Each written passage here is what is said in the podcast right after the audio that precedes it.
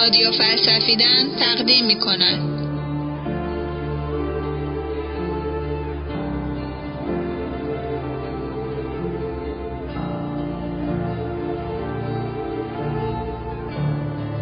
ماکیاولی ترس و سردرگمی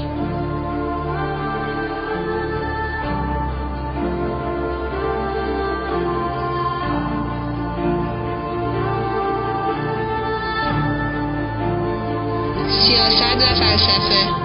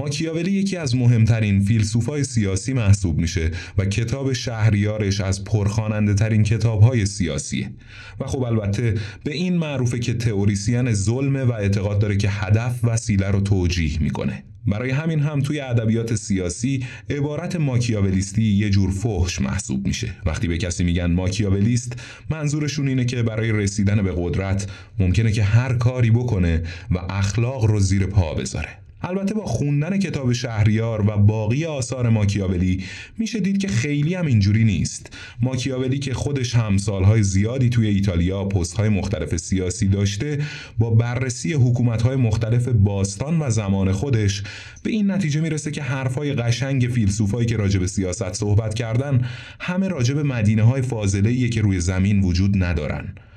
همشون مثلا افلاتون راجع به حرف می‌زنن که فقط روی کاغذ وجود داره و برای همینم می‌تونن حرفای قشنگی بزنن. پروژه ماکیاولی توی کتاب شهریار اینه که سعی کنه اصول کشورداری رو با نگاهی به پادشاه های مختلف از کوروش و اسکندر گرفته تا پادشاه ها و شاهزاده های ایتالیایی زمان خودش بررسی کنه و برای شهریار آینده یه دستورالعمل درست کنه که چجوری باید حکومت بکنه. حالا هدف این حکومت چیه؟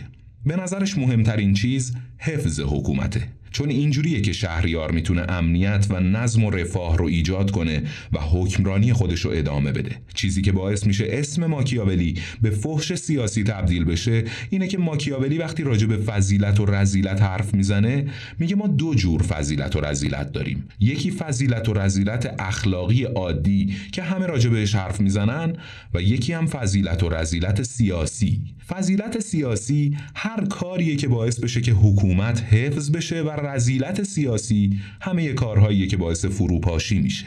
ماکیاولی طرفدار رزیلت نیست ولی حرفش اینه که همیشه هم اوضاع گل و بلبل نیست و گاهی وضعیت سیاسی جوری میشه که امکان نداره که هر دو طرف رو نگه داشت.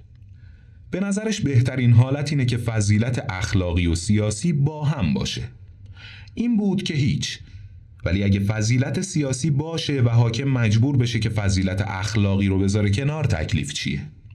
ماکیاولی میگه که حاکم اگه نمی‌تونه از لحاظ اخلاقی درست باشه باید وانمود کنه که اخلاقیه که تناقض پیش نیاد اگه نشد وانمود کنه باید امیدوار باشه که فضیلت سیاسی بتونه قدرتش رو اونقدری بکنه که جلوی بدنامی که بین مردم پیدا کرده رو بگیره و حکومتش از بین نره حالت سوم وقتیه که فضیلت اخلاقی باشه ولی فضیلت سیاسی نباشه.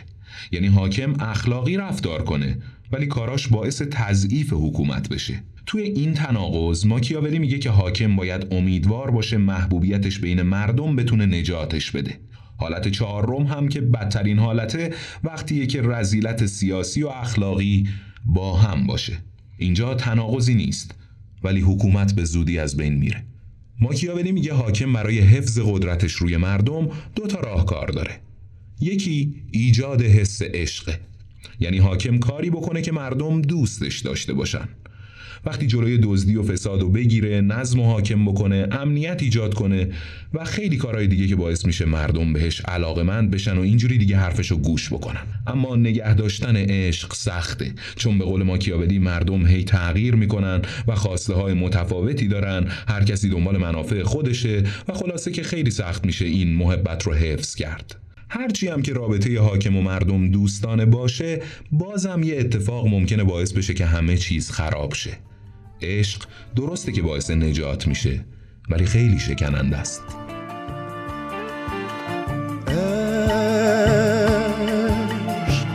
به شکل پرواز پرنده است. عشق خوابه آهوی رمنده من زائری تشنه زیر باران. عشق چشم آبی اما خوشنده است. من میمیرم از این آب مسموم. اما که مرد از عشق تا قیامت هر لحظه زنده است. راه دوم ایجاد حس ترسه. حاکم اگه بین مردم حس ترس ایجاد کنه هم می‌تونه کاری کنه که بقیه به حرفش گوش بدن و اینجوری قدرتش حفظ میشه. به نظر ماکیاولی خوبی ترس اینه که شکننده نیست. یعنی وقتی حاکم دید مردم ترسشون ریخته می‌تونه یه کار ظالمانه جدید بکنه و دوباره ترس رو بیاره سر جاش. اختلاف سلیقه و نظر مردم هم تأثیری روی حس ترس نداره. میشه همه رو فارغ از هر فکری که دارن ترسوند و بهشون حکمرانی کرد. اگه شما هم تا حدود وسط دهه هفتاد تجربه دانش آموزی داشته باشید به احتمال خیلی زیاد این مدل حکمرانی رو توی مدرسه دیدین و البته جاهای دیگه. وقتی که اصلی ترین عامل انضباط و حرف گوش کردن ترس بود. معلم، نازم و مدیر هر کدوم جایگاه خودشونو داشتن و اونقدر این ساختار روبنگیز رو به خوبی پیاده کرده بودن که توی هزاران مدرسه میلیون ها دانش آموز ازشون میترسیدن و حرفشونو گوش می‌کردن.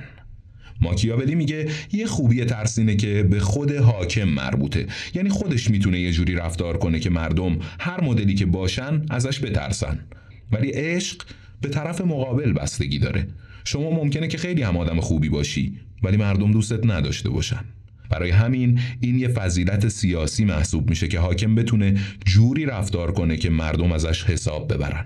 و خب البته این فقط به حاکم ها مربوط نمیشه. تقریبا توی همه رابطه های انسانی چه رابطه های کاری چه رابطه های دوستانه خانوادگی و عاشقانه میشه با این تاکتیک کارت رو پیش ببری یه نکته دیگه هم هست میگن خوبی آدم بد و بدی آدم خوب بیشتر به چشم میاد ما کلاس چهارم ابتدایی یه معلم داشتیم که پنج شنبه هر هفته امتحان می‌گرفت و به هر کسی می‌گفت که باید چه نمره ای بگیره شنبه هفته بعد نمره ها رو اعلام می کرد و هر کسی به اندازه اختلاف نمرش با چیزی که معلم براش در نظر گرفته بود چوب می‌خورد.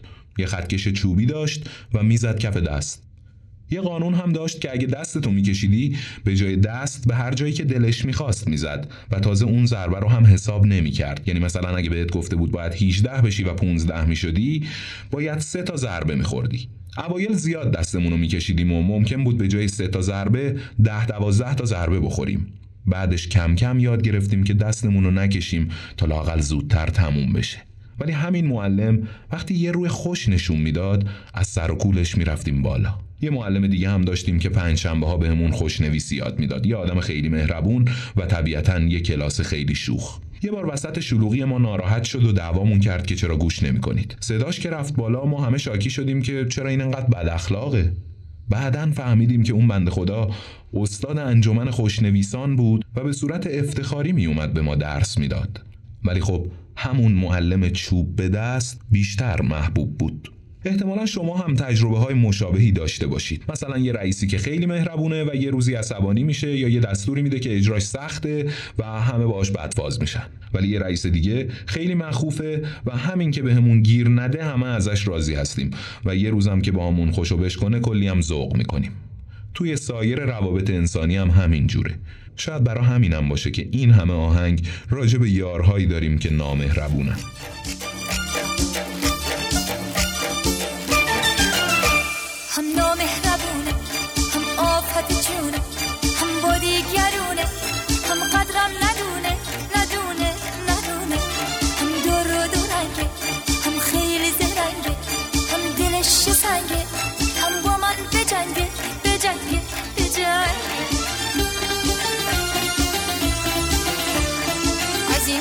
خبر دارم اما چی کنم دوستش دارم؟ از این کاراش خبر دارم اما چی کنم دوستش دارم؟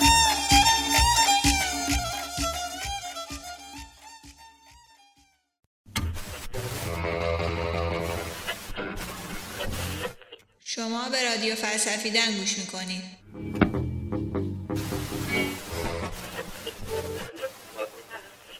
نامهربانی نمی‌دونم. کشته. تیر نگاهت دو تا چشم سیاهت مثل آهو درشته. رحمی نداری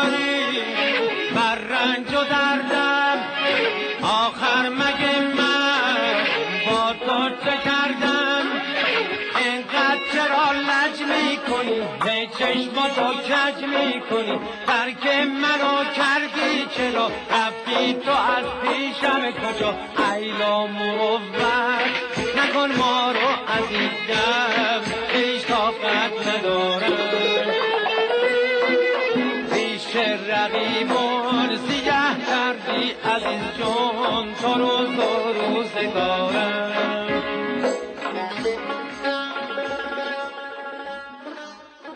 دوگانه ترس و عشق یکی از مهمترین حرفهای ماکیاولی توی کتاب شهریار محسوب میشه که توی فصل 15 و 16 کتاب راجع بهش حرف می‌زنه. ولی توی پنج فصل ابتدایی کتاب ماکیاولی از چیزی حرف می‌زنه که بی ربط به موضوع ما نیست. ماکیاولی میگه که شهریار جدید وقتی قدرت رو دست می‌گیره اولین کاری که باید بکنه اینه که دستورها و شیوه های جدید رو جایگزین قبلیا بکنه. اینجوری می‌تونه نظام سیاسی رو عوض کنه و حضور خودش رو محکم. اما چرا؟ ماکیاولی میگه دیکتاتوری وقتی به وجود میاد که دو عامل در کار باشن. تمایل زیادی مردم به آزادی و تمایل زیادی حاکم به استبداد. به نظرش همه مردم تا حدی تمایل به آزادی رو دارن و همه حاکم ها هم تا حدی تمایل به استبداد رو. ولی مردم وقتی حس دیکتاتوری بهشون دست میده که هر دو تمایل افراطی باشه حالا حاکم ممکنه گاهی مجبور بشه که استبداد زیادی خرج کنه. برای همین عاقلانه ترین راه برای حفظ قدرتش اینه که کاری بکنه مردم تمایل زیادی به آزادی نداشته باشن. ولی چه جوری ماکیاولی برای توضیح راهکارش یه مفهومی رو معرفی می‌کنه به اسم خاطره آزادی. میگه توی جوامعی که سابقه آزادی دارن مردم خاطره ای از این آزادی دارن که باعث میشه تمایلشون به آزادی بیشتر باشه. ایجاد دستورها و شیوه های جدید باعث میشه که این خاطره کم تر بشه و خاطره آزادی از ذهن مردم به مرور محو بشه. در این صورت حاکم می‌تونه استبداد بیشتری به خرج بده و همچنان حکومتش رو نگه داره. اما دستورها و شیوه های جدید یه مشکل دیگه هم دارن. مخالفای سرسختی دارن و چون جدیدن طرفداراشون خیلی سرسخت نیستن. هنوز اونقدری شکل نگرفتن که کلی طرفدار سینه چاک داشته باشن. برای همینم اکثرا زور مخالفا بیشتره. ماکیاولی میگه برای حفظ و شکلگیری قوانین جدید نیاز به زوره. برای همین به شهریاران جدید میگه پیامبران مسلح که باید کاری بکنن قوانین و دستورها و رسمهای جدید حتی با خشونت اجرایی شدنشون تضمین بشه. برگردیم به همون مدرسه ابتدایی. ما یه مدیریت عجیب داشتیم که استاد قوانین و رسمهای جدید بود. مثلا دو تا راهرو بود که می‌شد از حیات بری به ساختمون مدرسه و روی یکی از راهروها علامت ورود ممنوع زده بود و هیچ کس حتی خود معلم ها حق نداشتن از اون راه رو برن بالا. همه باید از راهروی سمت راست می‌رفتن و هیچ کس هم نمی‌دونست که چرا راهروی سمت چپ ممنوعه. یه مأمور هم همیشه اونجا پاس می‌داد و اگه کسی از اونجا رد می‌شد اسمشو مینوشت و زنگ بعدی یه تنبیه حسابی در انتظارش بود. یا مثلا بعد از زنگ تفریح دو بار زنگ مدرسه زده می‌شد. زنگ اول که می‌خورد باید هر جا که بودیم ثابت وای میستادیم و هیچ حرکتی نمی‌کردیم و بعد با زنگ دوم می‌رفتیم سر صف. بین این دوتا زنگ هم خود مدیر خیلی وقتا بین بچه ها وسط حیات راه می‌رفت و اگه کسی یه تکون کوچیک می‌خورد سر و کارش با دفتر بود و یه کتک حسابی. مدرسه پر بود از این قانونای من درآوردی که هیچ کس هم نمی‌دونست به چه دردی می‌خورن و اصلا چرا وجود دارن. ولی همه مجبور بودیم که رعایتشون کنیم و خب به همین دلیل هم دیگه هیچ خاطره ای از آزادی نداشتیم. کافی بود یه بار بهمون اجازه بدن که از راهروی ممنوعه بریم بالا که حس آزادی مطلق داشته باشیم. اینجوری با اضافه شدن یه سری رسم و شیوه جدید نیاز به آزادی در ما به حد اقل ممکن رسیده بود و مدیر به راحتی می‌تونست نظم رو پیاده کنه. نترس نترس نترس بچه جون. برو برو بازم به میدون. نظر بمیره چی گفتم؟ غم جای اونو بگیره فهمیدی؟ بخند بخند برو دوباره هر کار یه راه یه راهی داره یه موچه اگه صد دفعه دونش بیافته صد دفعه برش میداره واسه چی؟ واسه اینکه امید داره ما چیه؟ نترس نترس نترس بچه جون برو برو بازم به میدون. نون بگیرم. ما کلاس پنجم که بودیم یه چیز جدید رو تجربه کردیم. هر روز ظهر به ما شیرکاکائو می‌دادن. ولی از این پاکتی ها و اینا نبود. یه قابلمه بزرگ شیرکاکائو بود که می آوردن سر کلاس و با ملاقه برای هر کسی شیرکاکائو میریختن و خیلی هم بدمزه بود. ما اعتراض کردیم که دوست نداریم ولی هیچ قانونی توی اون مدرسه قابل استثنا نبود. همه باید میخوردیم. یه روز هفتش نفر جمع شدیم پشت دستشویی گرد هم واستادیم و همه لیوانای یه بار مصرف شیرکاکائو رو پرت کردیم به مرکز دایره. لیوانا خورد به هم و ریخت زمین. خیلی حال داد.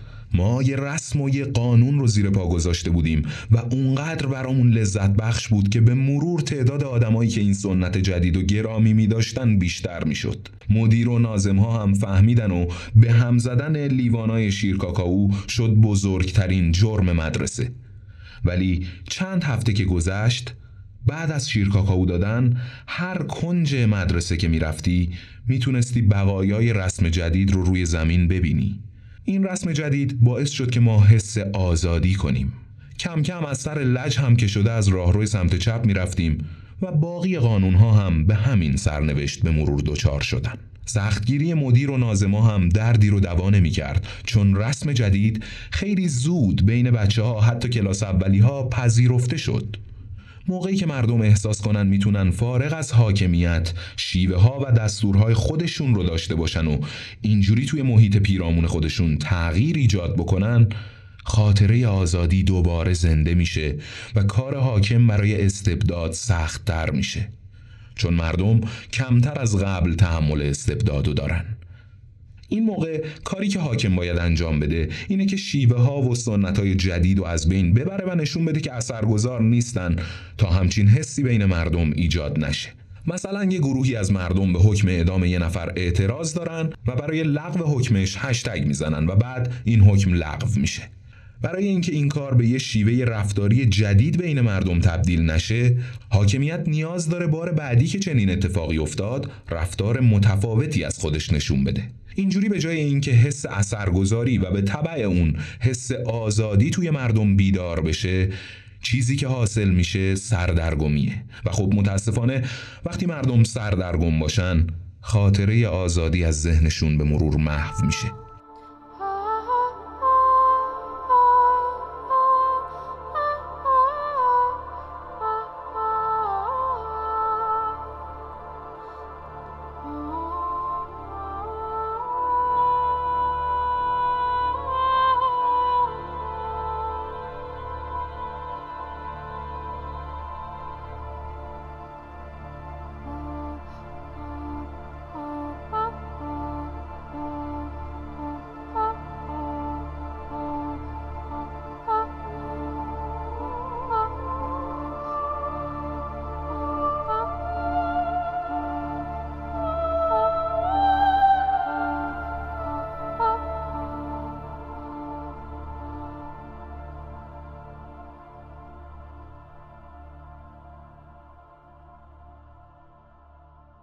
راستی اون ماجرای جنبش شیرکاکائو ما هم اینجوری تموم شد که مدیر یه سخنرانی قرایی کرد که شماها اصلا لیاقت شیرکاکائو ندارید. کلا بساتش رو جمع می‌کنم. و خب قانون راهرو سمت چپ و بقیه قانونا هم به همون شدت قبل ادامه پیدا کردن.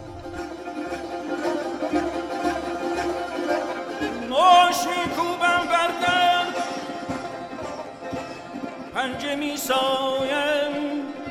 بر پنجره ها من دو چار خفقان خفقان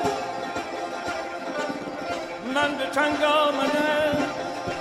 از همه چیز. بگذارید.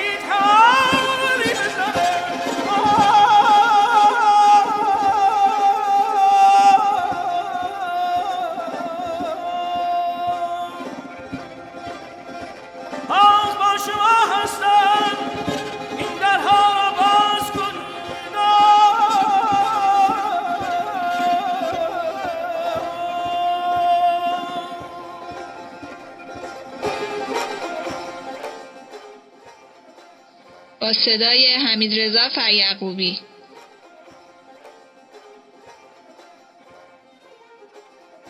بر اساس متنی از محمد میرزایی.